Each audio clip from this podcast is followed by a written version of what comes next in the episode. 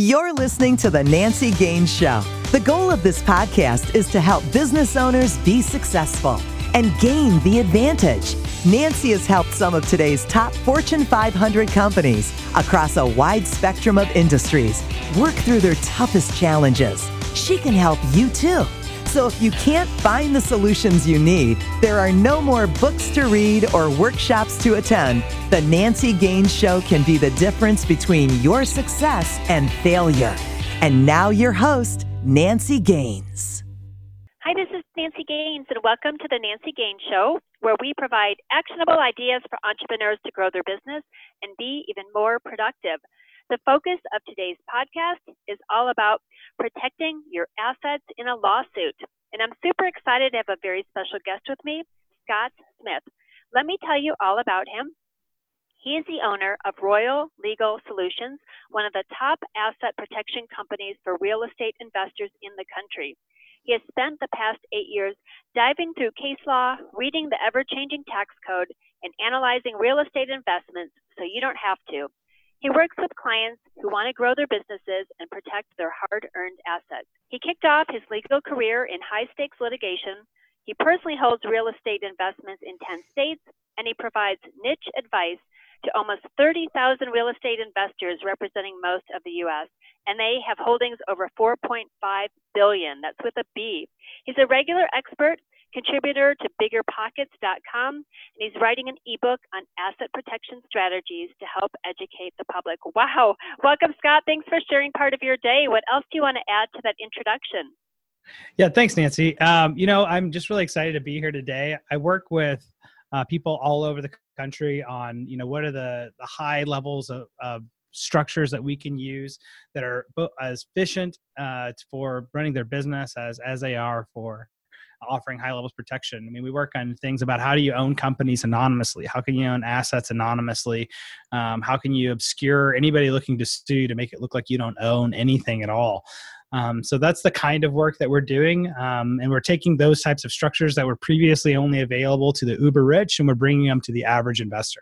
That's great, because that's my first question. Can you actually provide the definition of asset protection and who needs it? Since I know a lot of people think it is for the rich and the famous. Yeah, it's it's really not, right? We live in the most litigious country in the world. Um, and when you look at uh, the life of a real estate investor or, you know, people that are active in business, over a twenty-year period, there's a ninety-five percent chance of being involved in a major lawsuit. So we don't know when that's going to happen. We just know that statistically, it's going to happen. And those are the types of lawsuits that can wipe you out financially. So asset protection is for anybody that has over fifty thousand dollars in equity. You you have a different strategies you can use, all the way from really basic to L L Cs to more advanced structures like series L L Cs. And um, even in California, for example, you can be using a Delaware statutory trust to provide you high levels of protection um, while avoiding franchise taxes. So really depends upon your personal needs. Um, but I'd say once you start getting above fifty thousand dollars, you have enough money uh, that it makes sense for somebody to come come after your, you and, and, and try to, you know, risk their own money on, on trying to sue you. And this is especially true for real estate, because in real estate, all of your assets um, and the amount of money that you have that somebody can take is uh, all part of public records. So if you own real estate in your personal name, um, or even some people might argue inside of an L L C that can be attached to you, you've exposed yourself uh, for somebody thinking that now you're a good target. That totally makes sense. And fifty thousand, although it might sound like a big number, is not. You can get there pretty quickly, especially with appreciation. So what are a few tips for people who want to protect and safeguard their assets? You talked a little bit about the legal entity structure. Do you want to dig into that? Yeah, absolutely. I mean, I had a friend who had over three million dollars in real estate, and he owned it all in his personal name. And he had an insurance policy in place, and he thought for asset protection, he's like, oh, well, I got insurance, I'm going to be fine.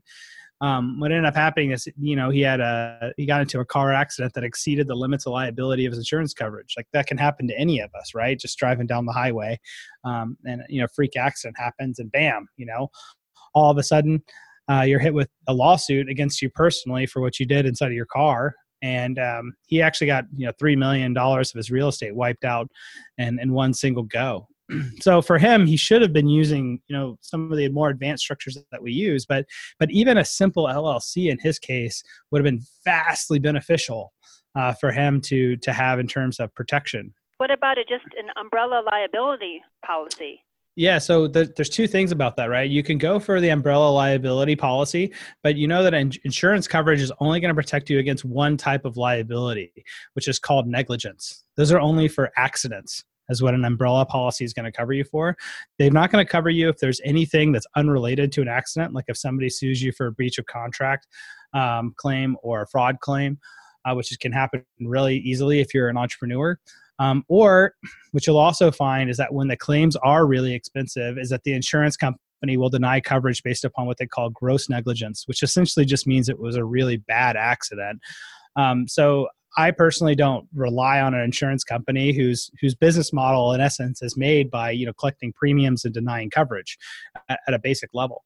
But a lot of times in the, and what I find is that even if people, you know, trust the insurance companies that, you know, with their livelihood, that say, oh, no, I have a good and honest insurance company. There's no way they would ever deny my claim because, you know, they, they have my back in there. Well, there's some things that they just absolutely can't cover you for. And and one of those is, is uh, for example, that happens a lot in the entrepreneur sphere is fraud. So I had one of these cases that just happened that we actually got the lawsuit dropped because the client was was my client and we had them in a very strong uh, position for asset protection purposes. Um, but it was based upon an exchange of emails. You know, the one person, the, the buyer asked what plumbing in the house has been replaced uh, underneath the floor. And then the, uh, resp- the seller's response was all the plumbing was replaced. Well, come to find out that there was a leak actually in the second story plumbing that caused seventy-five thousand dollars in damages while they were uh, out on vacation. Um, and now all of a sudden they're saying, well, you defrauded me. Well, because you told me all the plumbing in the house was replaced. And the, of course, the seller responded, which my client said, no, no, no, I meant all the plumbing underneath the house. So there's some confusion on what was meant in the email. Well, that happens to be a claim for fraud because they're saying you lied to me, right? And then the other, but the reality of that situation is it's just a misunderstanding. And that's what most fraud cases actually happen to be, is that they're just misunderstandings between people. But those types of claims are never covered by insurance. Insurance can only cover you against uh, just accidents that will occur, but not against anything else. Wow, that's really interesting. So I know I interrupted you. You were talking about different entities, and I got all excited about the umbrella li- liability policy. Do you remember your other point? Yeah, for sure. Um, I would say like th- there's typically two things that you need to look at for asset protection is that you need one company that's going to be an asset holding company, and that can be, you know, an L L C. And then you need a uh, operating company, which is a shell operating company, which can be a, and also be an L L C. And the reasons that you pick one company over another has everything to do with tax considerations, which has to do with how your business runs, which is why you call up and say, hey, you know, what do I need for, you know, my particular tax situation, what makes the most sense. But the cool thing about L L C is that you can elect the type of tax treatment you want. Um, so that makes them really flexible um, for what you need to do. But in high level terms, what you need to have is you take everything that you own, or your trademarks or your website or anything, your intellectual property, your house, uh, anything that actually has value into it. And you put that into an L L C that doesn't interact with anybody else in the world. All it does is park all of your assets inside of it. And then you have a completely separate L L C is the one that interacts with everybody else, right? So it's going to be like the, the company that you're going to hire contractors through, um, that you're going to sign all of your contracts with. Otherwise, does all of your business operations for you. You should never do anything in your personal name. Like never, never, never do anything in your personal name if, unless you have to for some other reason. Um, everything should be going through a shell company. Um, and then after assets are acquired or assets are generated, there should be held into an asset holding company. So let me ask you this, because I think I got this, but I want to clarify it for me and the listeners. I once heard an audio C D where someone said something very similar to this. He said one company owns everything but doesn't manage it, and the other company manages everything but doesn't own it. Is that kind of what you're saying with the shell company? Yeah, that's better put. I'm actually going to steal that line. That's a Go ahead. Line. I took it from someone else. So one owns it but doesn't manage it. The other manages it but doesn't own it. And that way, everybody's protected. Yeah, that and that's the nuts and bolts of what's going on. And so you're able to put together these types of companies, Nancy, um, and have really high levels of protection, even if it's basic, um, for under a couple thousand dollars total. By the time you put together all the agreements and operating agreements and et cetera that come through it. So don't go out and spend, you know, ten thousand dollars on on setting up um, you know, all these pieces. It's really not necessary to, to do it. What about people that already have L L Cs set up? How do you untangle those and reset them up the way you're saying to do it? Yeah. So would typically what we do, let's say if you had, you know, if I already had like six L L Cs um, that you're having to pay, you know, your registered agent fees and your yearly fees to the state, as well as maintain and upkeep them every year. And you have, you know, eight different bank accounts or whatever. The best thing to do is use a series L L C structure. Um, you can set these up in over twelve different states right now. Um, and you can set them up in one state and you can use them everywhere, just like people have been doing with L L Cs for forever that we've heard about, especially, you know, from Delaware. You can take an L L C from Delaware and use it anywhere in the United States. You could do the same thing with like a Texas series L L C. And what that series L L C allows you to do is you have one company with one E I N number and one bank account. But what makes a series L L C special is that it can create what's called a child series, which acts as if it's its own company for liability purposes, but they're free to create. So after you create one company called the series L L C, then I can generate an infinite amount of companies for free. And, but the beautiful part about it is that it can all channel through one bank account as long as you keep accurate accounting records, and it all streamlines up through one E I N number. So you only end up with one tax reporting that you have to do. So it's a way that you can uh, really uh, scale up everything that you're doing without having to also uh, bloat your operations budget for having to do all of the, the management. That is super cool, because one thing I don't think a lot of people realize is when you own an L L C, pretty much any corporation, you need to list your annual minutes, and a lot of people don't do that, and therefore they're kind of exposed. What are your thoughts of this? How does the minutes fold into the series L L C? Can we yeah, do well, one set of minutes? One set of minutes. And and that's is also what we have for, you know, part of the people that become members of, of the Royal Legal Solutions, is that we actually take care of every all of that for uh, all of our clients. So what the promise we make to our clients is, is that they can go ahead and do whatever business dealing that they want to do. They close on it. Um, And, and doing the deal in whatever way that needs to work for them, um, for financing purposes or whatever else, whatever other considerations they are uh, going on, then they contact us and we take care of everything from there, including how do we transfer the asset over into the asset holding company, what are all of the operational concerns yearly that are needed to make sure the L L C stays in good standing. We meet with all of our clients twice a year to ensure that they're not piercing the veil or doing something incorrect that can validate their L L C.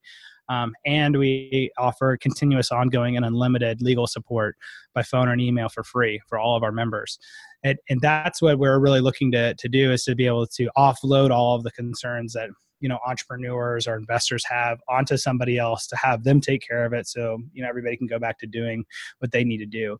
Otherwise, what you end up having to do is spend a lot of part of your year uh, wondering if you're actually doing it correctly, as well as keeping, you know, separate books and separate minutes and separate uh, uh, everything for each company that you do, which, you know, if, if If you're like most of the entrepreneurs that are here out in Austin, you're much more focused on making money than you are thinking like, man, I really want to dig into those L L C minutes this month.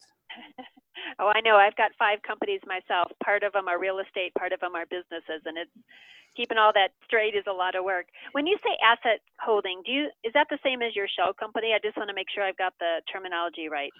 Yeah. So asset holding companies is the one that owns everything but manages nothing. And then the shell like, company. Look at that. You've already in, Listen, you're already using it. That's awesome. I learned quick. That's what it is. It's about learning quick and adapting, you know, and what's going on. You had it better than me, so I'm just going to steal it, then the entrepreneurial fashion of America, and then I'm going to take it and run with it. And Go so, for it.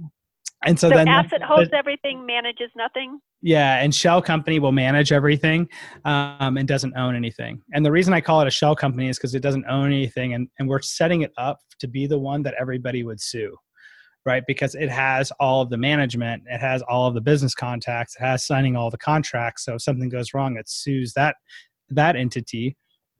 And then what you end up doing is, you know, you don't really care if that sues that entity because it doesn't own anything. Your worst case scenario is that you wind that entity down and you start up a new one. Awesome. Well, here's the other piece of advice. I'd love to hear your opinion on this. A banker once told me, never hold property free and clear. Always have some sort of debt on it, whether it's just a home equity line of credit or some sort of debt so that it's protected. What are your thoughts on that?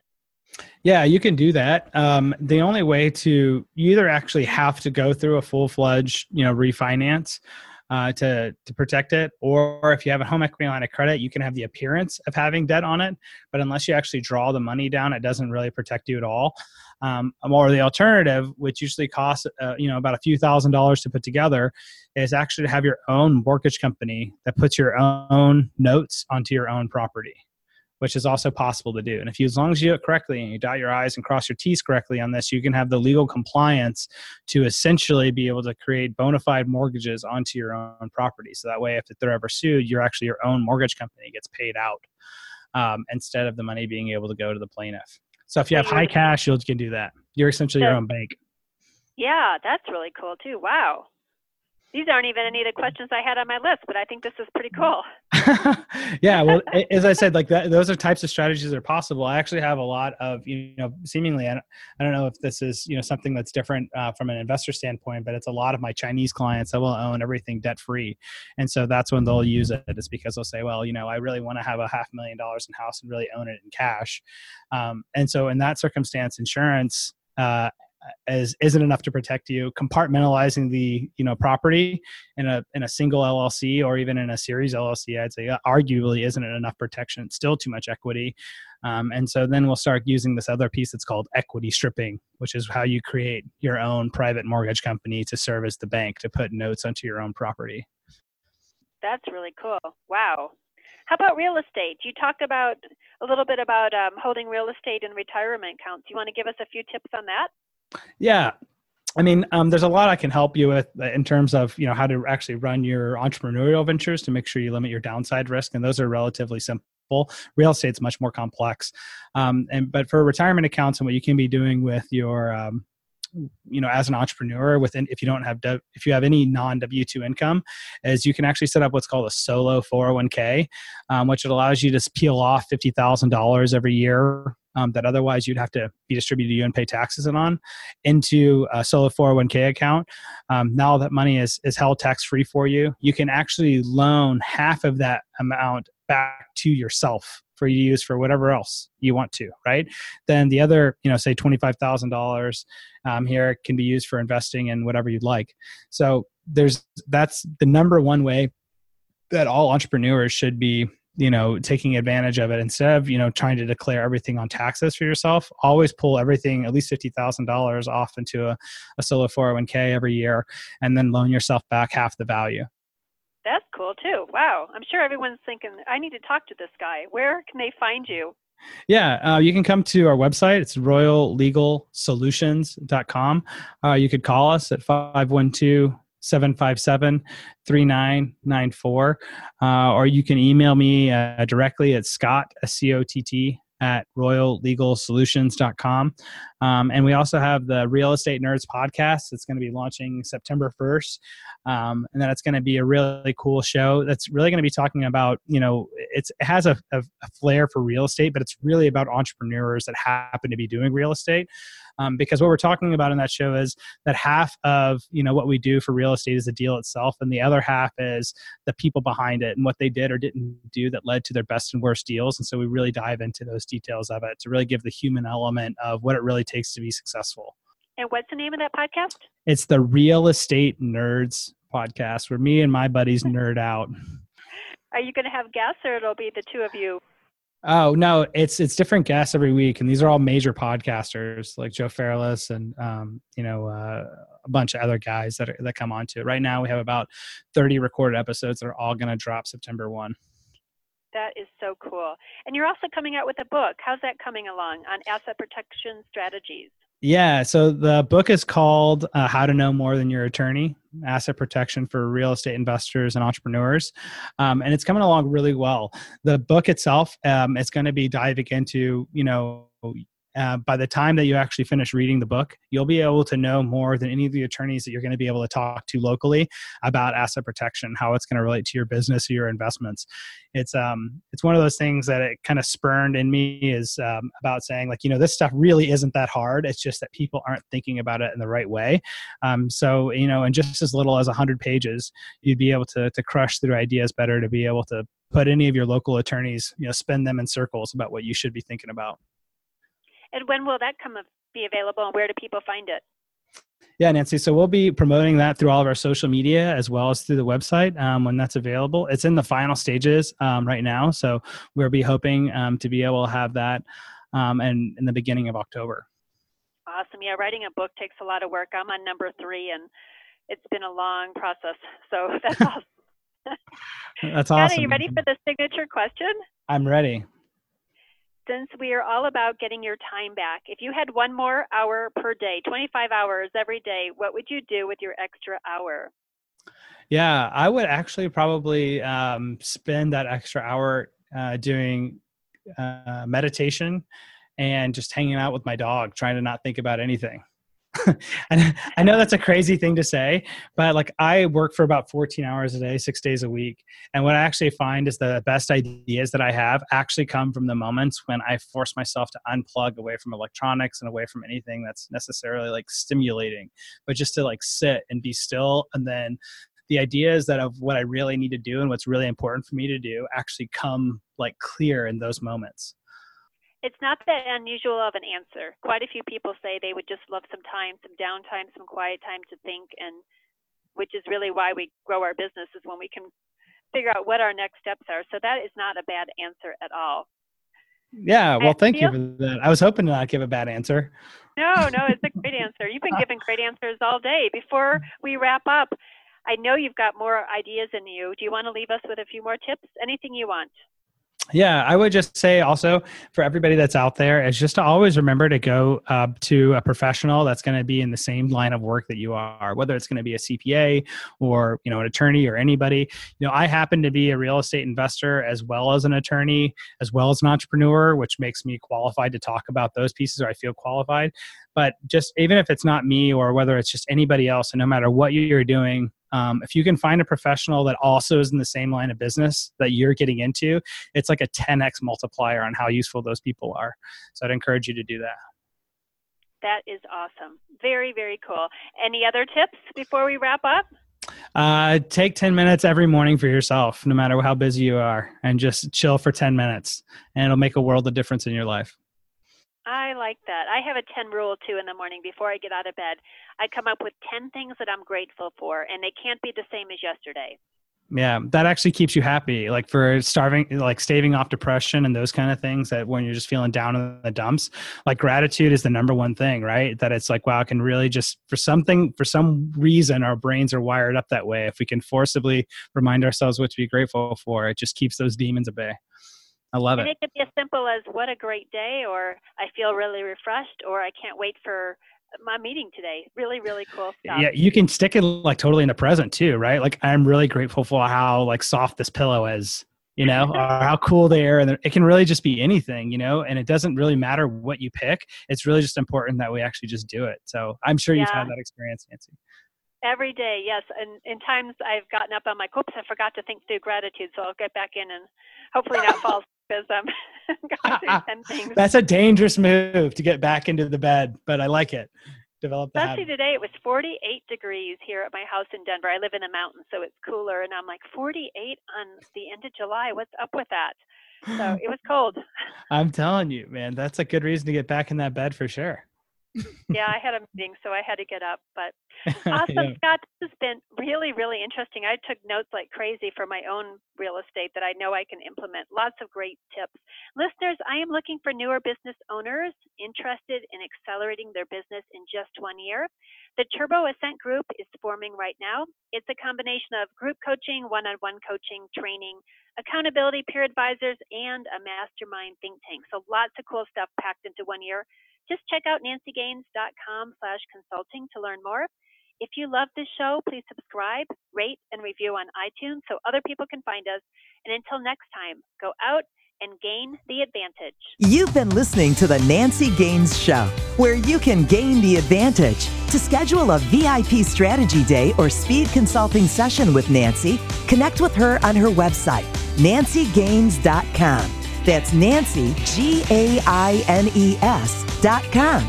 On Twitter, Nancy L. Gaines. And on LinkedIn, Nancy Gaines. Be sure to check back on Nancy's website for new episodes. Until next time, you've been listening to The Nancy Gaines Show. Go out and gain the advantage.